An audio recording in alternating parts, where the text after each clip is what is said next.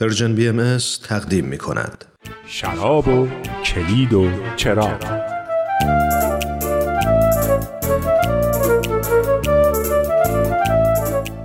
عید رضوانتون مبارک.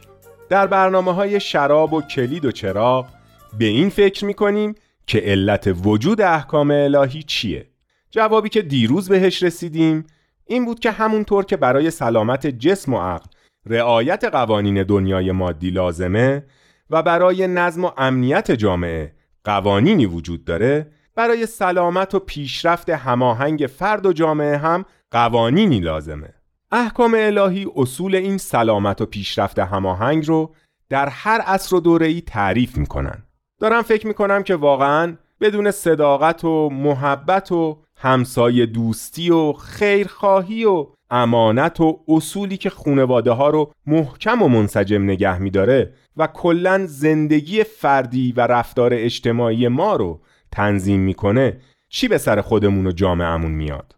وقتی اینطوری به قضیه نگاه می‌کنم می‌فهمم چرا جوامع ما انقدر دچار مشکلن.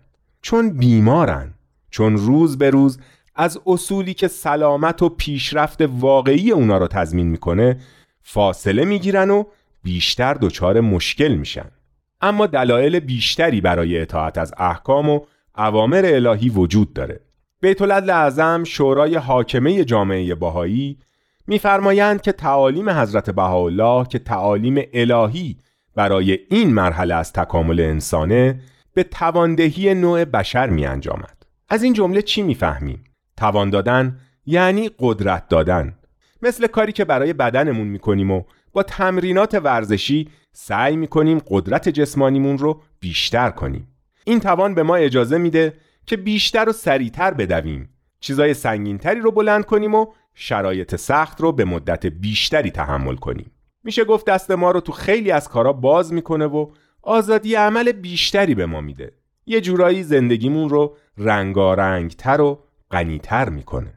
اگه تواندهی جسمانی می‌تونه انقدر تو کیفیت زندگی ما موثر باشه تواندهی روحانی با زندگیمون چه می‌کنه و چه رنگ و بویی بهش میده؟ هرچی باشه اونچه که زندگی ما رو از سایر موجودات روی کره زمین متفاوت کرده همین حیات روحه.